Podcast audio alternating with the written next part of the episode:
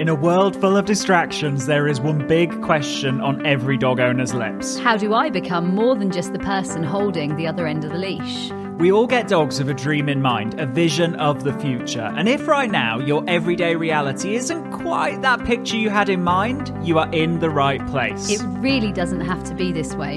You absolutely can and will be more to your dog than just the person who gets in between them and the world. The key is you need to be more sexy. More sexy than the neighbourhood cats. More sexy than the jogger in the park. More sexy than that half eaten hamburger they just found on the floor. And yes, even more sexy than the dog across the road. I'm Tom. And I'm Lauren. Together, we're absolute dogs. And you're listening to the Sexier Than a Squirrel podcast.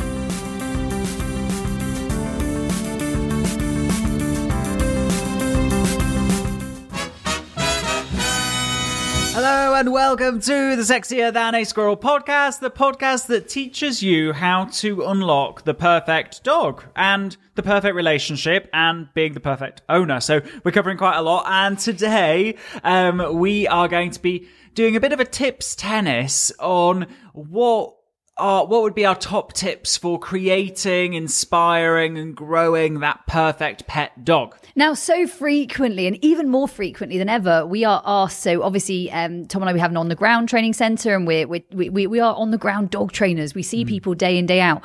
And people ask us, what makes the perfect dog? Like, what makes your perfect pet? What makes your perfect dog? What makes a a dog um, easy in in all environments and and both of us have pretty um, clear opinions and um, and and probably some facts that go alongside that um, as to what has worked for us and also what we've experienced throughout our training careers right Yeah, absolutely. And so if I set the ball rolling, Oh, there's so many. I oh I can't. I'm, I'm struggling to pick a first one. I'm going to say um, a dog that actively values proximity and being close.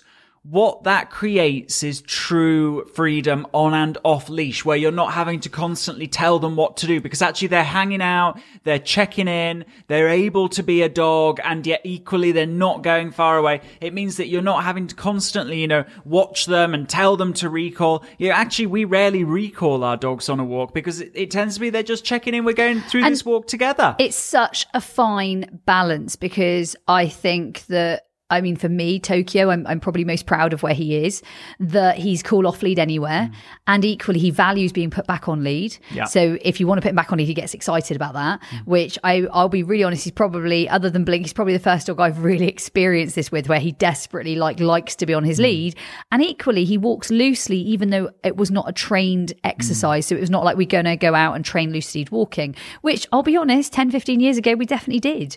So um, Tom was only just out of his school then, but, but you know what? We, um, we definitely, definitely, definitely did. And so, so, um, I think it's important to acknowledge that it really does work um, on Yeah. leash and it works off leash. And for me, having a dog that walks on leash is, and you, I know you guys at home are appreciating this. It's such a true pleasure. Like it, it feels Mm. Yeah. quite empowering. Like I, Yeah. I stick my shoulders back and I stick uh, like my chest out. And I'm like, yeah, I'm walking my dog and they're really loose on their lead because it feels nice. Mm. It feels like you're a bit of a, I don't know, you're having a team team win. Mm. And then I suppose the other thing for me is with proximity, your dog is going to get more and more freedom. So Mm. from a pet point of view, they have a more enriched, happy, um, joyful pethood Yeah. uh, because actually they they are enabled to be um, off lead more and more frequently. Absolutely.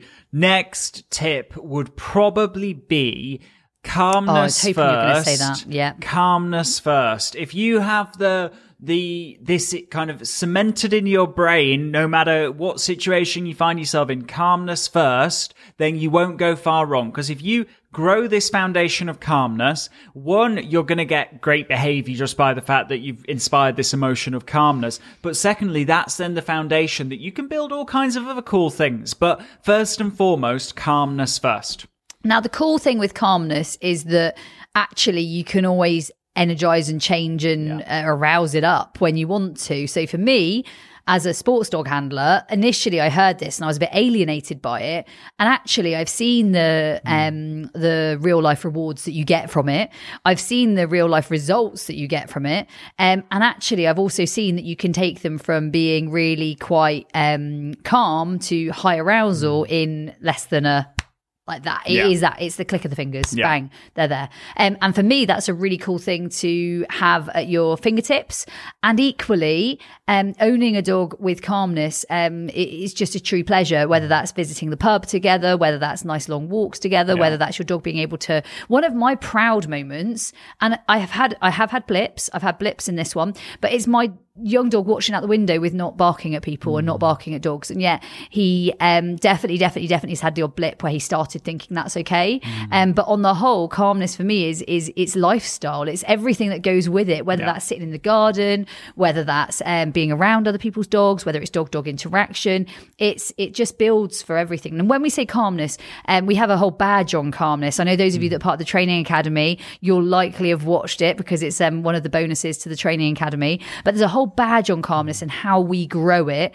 Um, and for me um, obviously calm supplement and, and all of the other things we do all support calm but really calmness for us is king. Absolutely. And so next tip that we would go for for the perfect pet is it's not about teaching your dog to interact with things. It's actually about showing them that there's value in not interacting with them. So example being, sometimes when we get a dog, we wrongly think that we're in charge of teaching them how to speak to their own species. The reality is that they come knowing that they need the skills to sometimes execute a con- conversation, and that might look like the skill of calmness, the skill of confidence, right? Um, and this skill that we're talking about, this skill of disengagement, because we we know many humans that know what they should say in a social setting, and yet maybe the skill of calmness fails and they get a little bit overexcited. Maybe the skill of disengagement fails and they just can't end the conversation. The point is, it's exactly the same for our dogs. And uh, we see a lot of dogs where they've actually purposefully not been taught disengagement. They've been taught engagement, engagement with people, engagement with other dogs, engagement with distractions and life because we think that's the secret to an enriching life for our dogs. The reality is that an enriching life for our dogs looks like us and our dogs going through life together as a team. And the way that, that we achieve that is by teaching our dogs to disengage from the environment. And if we think about this one, it's one of those ones that sadly has been put in tick list after tick list after tick list and said, go socialize your dog. Yeah. Like it's one of those misconceptions and probably it's one of those like old sort of, um, tales that um, everyone would follow. Go and take them and see the uh, man in fluorescent jacket. Pop and see the baseball cap. Make sure you tick off uh, the child, the person in a wheelchair, and all the other things that your dog might see that are novel to them. Actually, I think we've got to consider whether um, by by doing all of those things um, and seeing things that maybe are different to our dogs. Is that the right direction to take them in when it comes to engagement? Yeah, absolutely. So next tip. I'm going to say confidence. And the reason I'm going to say confidence, so I'm going to jump in on this one, is that I think if you've got a confident dog, hmm. it makes owning a pet much easier. So I was in a situation yesterday. I was in a situation where a dog had managed to slip its lead and hmm. ran straight over to one of my dogs. And in that moment, it took my dogs by surprise. They kind of shook it off and they went, now this is cool. Hmm. And it was confidence they needed. Yeah. Whereas if they'd been a scared dog, they'd probably have squealed. Hmm. And if they'd been, um, or could possibly have landed on that dog hmm. and said, I don't like that. Um, but actually, they sort of shook it off really well. And for me, that was confidence that really um, sort of swung it. Were they um, dogs I put in that situation loads? How do we practice it? Absolutely not. Like these are not things we had gone, let's rehearse a dog running into us and let's practice this scenario. um, it's not something we practice, but confidence is king. What do you think, Tom? Yeah, absolutely. I think the if you can if you can inspire confidence and grow a confident dog, and there are really two elements to confidence. One is optimism, that idea that we talked about a lot um, in previous episodes, whereby when presented with something slightly strange, like a dog running into them, do they assume it to be good or do they assume it to be bad? The second part of confidence is actually then when they assume it to be something a little bit weird, do they shake it off and think, ah, I'll do my power pose and this will be fine? Or do they actually do something that is going to make the situation worse, like bark and lunge at back or, or squeal and run away or whatever it might be? Because it- there are times where we as humans are not optimistic. I, I, uh, the example that I'll often give is if we're queuing for a roller coaster and you see the ro- you see you hear people's screams in the distance as they they experience the roller coaster. There are moments where your optimism fails, but you don't leave the line. Equally, you don't punch the person next to you. You think, you know what? I've got this. It's gonna be great. It's gonna be fun, and you power through it. And so, Or you to- step out of the queue, you watch the others, you get yourself a great Never, ice cream, never. and you Um, take it as entertainment. No, never. um, and so confidence isn't just optimism. It's also then that that kind of bridging the gap for when optimism maybe fails sometimes, which it's bound to. Now, next tip is uh, probably one that is more important than any of the others, and that is having a, a pet dog, being a team with your dog. It's actually about a trade of responsibility. There'll be some situations where your dog's quite not got the skills to make all the choices and to be totally free. I'm going to give an example of this one. I've got a beautiful customer. She's an amazing lady, comes to us for regular training and let her dog off in the woods. Mm-hmm. Squirrels around, dogs around, people around, knowing his recall is unreliable. Like, let's be honest here. Mm-hmm. That's that was- giving him way too much responsibility. the trade wasn't right. Yeah. And he's not going to enjoy that, And right? to be honest, neither did she. Right? She thought she was going to enjoy the experience because she kind of had the moment where she said to herself, I wonder what would happen if I let him off the lead right now. And in that moment, she let him off lead. And in asking that question, she probably already knew the answer. Yeah. If we're honest, be honest with us. I know you're all nodding your head at home or in your car or wherever you're doing your net time listening to our super cool Sexier Than a Squirrel podcast. Um, net time, by the way, guys, no extra time. Something doesn't take you any extra time. So I love that you're listening to it in the car. Um, and um, for, for me, that was the trade off was wrong, right? Yeah, absolutely.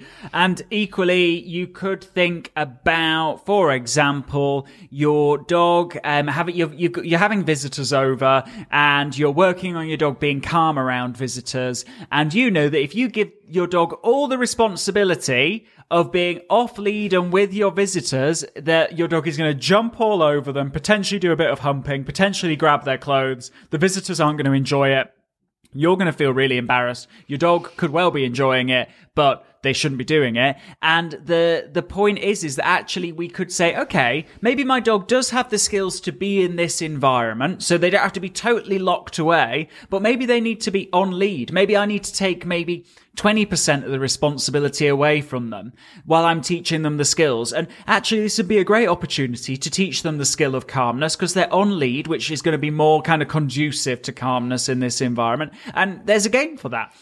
I think one of the biggies for me is having your own self discipline or Mm-hmm. enough self discipline to say, it's okay to not do this right now, Mm. and there will come a time, but right now that responsibility isn't there, Yeah. um, or it's not quite the trade off isn't quite where I need it, or it's the wrong trade off, and and knowing that it's not the right experience for for them. And I, I recently we went into town and we uh, Matt looked at me as if to say, "Are we really going to take a dog with us in this situation?" I was like, "No, we're good, we're going, Mm. and we're not taking a dog." And he was kind of you could see pleasantly relieved, and it is the learning journey of actually this experience and the trade off and the responsibilities Mm-hmm. Yeah. isn't in the right place right now. So Yeah. none of that's in the right place right now. So why put them in this scenario when we know it's not in the right place right now? Next up, look after yourself in this journey. And it really is a journey. And sometimes your dogs will do crazy things. Like, um, I'll give you a, a- an example. Magma, the other day, she, she became absolutely terrified because she saw somebody stood at our front door, um, a female, and she thought it was Madeline. And of course, she loves Madeline. So she ran up. She was like, Oh, hi, hi. Um, and this person had, had the same color hair as Madeline, was the same height as Madeline. And the person turned around and it wasn't Madeline. And yet it was a person that she knew and she also loved. But because it wasn't the person she expected, she was like, Oh my God. The world has ended. What on earth? And she did a little squeal and ran to me and was like, "Oh my goodness, that, that was traumatic." Um, and the point is, is that the temptation there is to go, "Oh my gosh, she just had a terrible Or experience." The She's- temptation is to even put her on lead to make her go see that person. yeah, and, and and we must fix this. We must fix this. No, what you can do is you can go, oh yeah, that's really that was really interesting behaviour. I did not expect Wasn't that, good information? that was really Let's useful information. Give her a break. Let's pop her away for a bit. Yeah, and let's you know carry on. And the next time she, you know, she saw then because we didn't force it, she's seen uh, God knows how many people since then, and she's been absolutely fine with them. She had a moment where she expected one thing, she got a different thing. She was like, "Oh my goodness, this is too it's much." It's like if you eat jam and instead of the jam being as you'd expect it, you found ketchup, right? Like it would So- be a oh, shock. Or you- maybe you thought it was sugar, Yeah. and instead it was salt. Yeah. It's it's just not what you were expecting, and it's not something you would never touch. It's just that actually it wasn't the desired outcome. Yeah. And so what we've got to think is information. Give them a break, right? We all have bad days where we make interesting choices. Um, and we see a lot of people that, that say to us, Oh my goodness, they'll, they'll, they'll message us or email into the, the Life Ask is team, over. and they'll, they'll be really distraught and the, they'll be distraught because they'll say, I once had a dog that didn't like other dogs. it They- he would once. bark at other dogs and he didn't like them.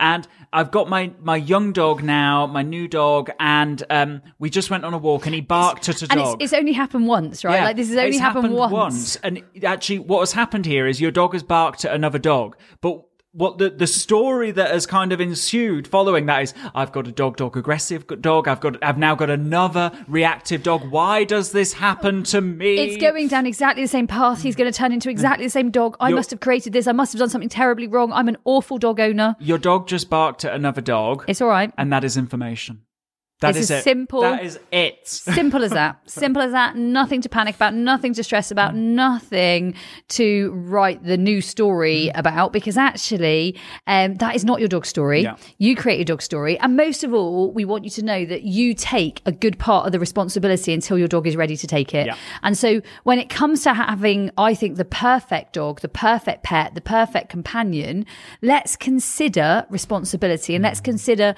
where the responsibility lies right now. Let's give a couple of examples here, Tom. So when I'm out and about with, let's say, um, Bet, um, let's we'll take Bet for a walk. Mm-hmm. Yeah. We'll take Magma. So Bet Yeah. is Tom's older collie. Yeah. Magma is um, Tom's baby poodle. Yeah. Um, let's take Casino as well. So Yeah. she's our real baby. She's a um, and a six months. months? Yeah, she's baby. There, there we go. I've just added a month and a half on for you. Between four and a half and six months, Tom and I are useless.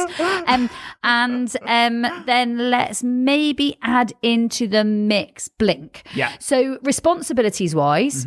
Um, Blink is quite a small dog. She's a very, very good dog with other people. She's a very, very good dog with dogs, but she's a small dog. Mm-hmm. So if there was something going to charge in, I would actually bring her back to middle or back Yeah. close because she's quite little. Yeah. So uh, responsibility wise, we'd be aware of that. Now Yeah. let's take Bet. Bet so Bet would be um Bet would love that situation. She would absolutely adore it. They're all her friends that would be going. And what Bet would want to do in that situation would be um to race. Now the problem is is that Blink is, you know, teeny tiny and equally Casino's teeny tiny at and the moment. also quite fragile in the sense that she's a young dog. yeah. We've And so- established that much. Yeah.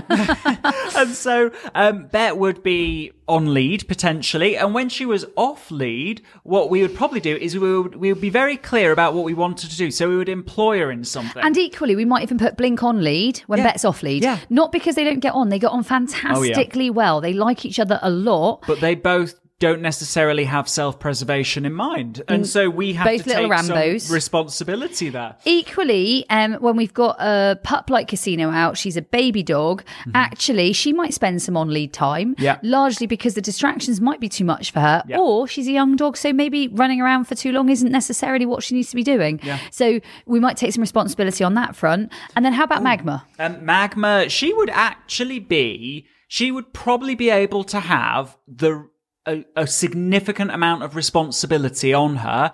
that where I would where I would definitely take some responsibility away from her is if, let's say it was a quiet bridle path and then let's say a sheep appeared, something novel, I would, because she's a young dog, still not necessarily got her optimism fully kind of set and established, I would definitely input there and say, nice job for spotting that. Here is some of your daily food lines. So she would have the responsibility trade in that way. Now, the interesting thing is, is that, um, the, if, if we were, let's say, let's say Madeline was riding Bella the horse and we were taking the same group with the the dog that would really struggle with um that would really struggle with that at the moment would be Casino because she'd be wanting to manage the movement of Bella's swishy tail. And Bella has a very swishy tail. Uh, and Bella so, is the horse.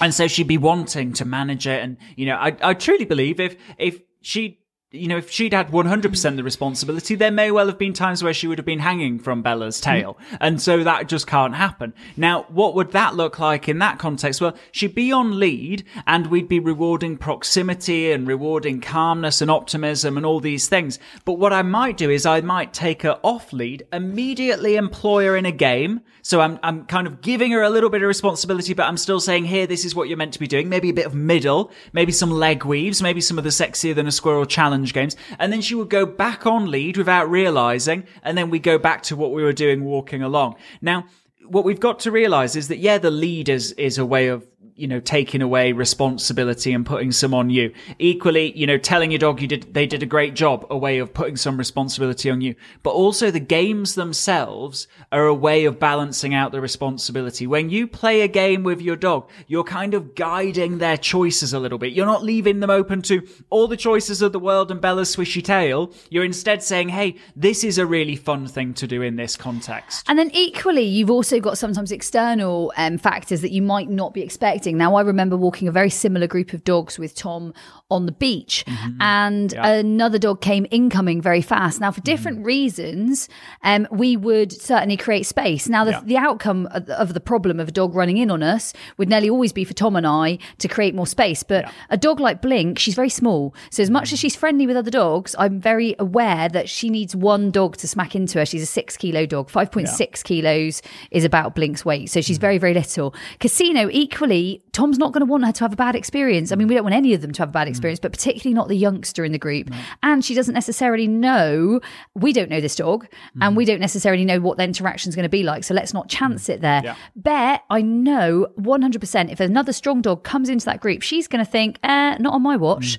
Mm. Um, and she'll be quite sort of police dog like oh, in the God, sense yeah. that she wouldn't do anything yeah. horrible, no, but she certainly would be like, this. She, would be thinking the same on. as us. She'd be like, I've got Blink here. I've got to look after you into her, and, uh, and, and, therefore I'm going to deal with this. She's, she's great because she kind of looks after the group. And in the same sense, we're also aware that that's not necessarily the experience we need for her or for the dog. So, and then Magma, Magma, dog running in. Eh, Magma, the main concern I'd have with Magma with that is that she's a confident, optimistic, lovely dog, and equally.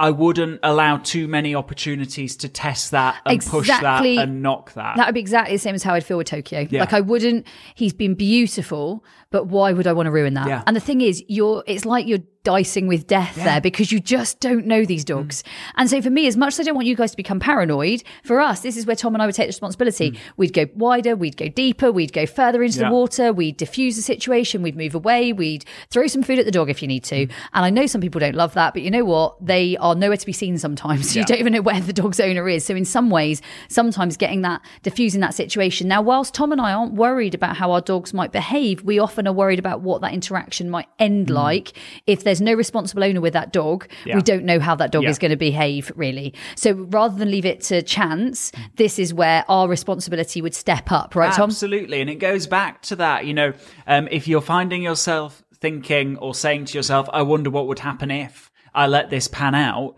that te- those tend to be the words that come just before oh no why did i why did i why, do that? I knew I, I, knew. So that's where we have it kind of programmed into us. We try and get it programmed into our students. If you're if you're saying yourself uh, saying to yourself the words i wonder what would happen if that means it definitely shouldn't happen right don't now. do it.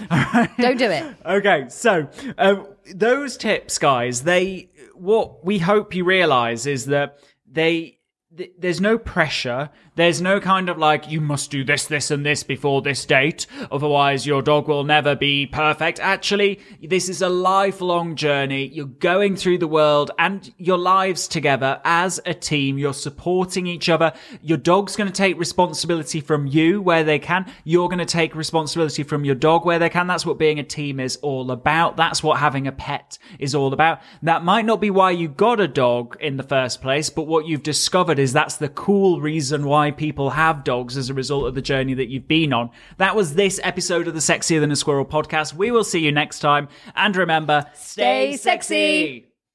Hey, before you go, have you taken part in the worldwide Sexier Than a Squirrel challenge? It's a 25 day online video program, huge energy, amazing community, and over 6,000 people are already taking part. Only question is you know where you are today. Where do you want to be 25 days from now? Head to absolutedogs.me forward slash sexy.